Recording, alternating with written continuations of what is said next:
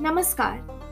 आज मैं धृति निर्णय लेने की क्षमता पर कुछ बातचीत करूँगी। शुरू करते हैं।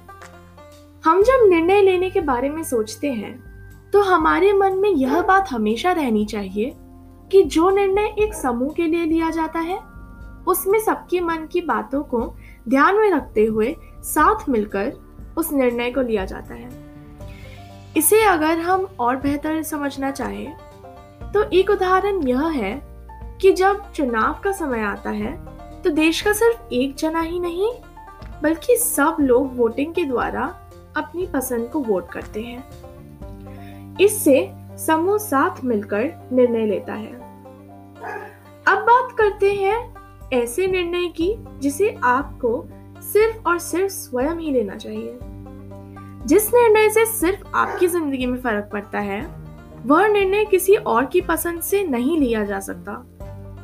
जैसे, जब आप अपनी नौकरी या शादी के बारे में निर्णय लेते हैं, वह सिर्फ़ और सिर्फ़ आपको लेना चाहिए, क्योंकि इसके सिर्फ़ आपकी ज़िंदगी में फ़र्क पड़ेगा।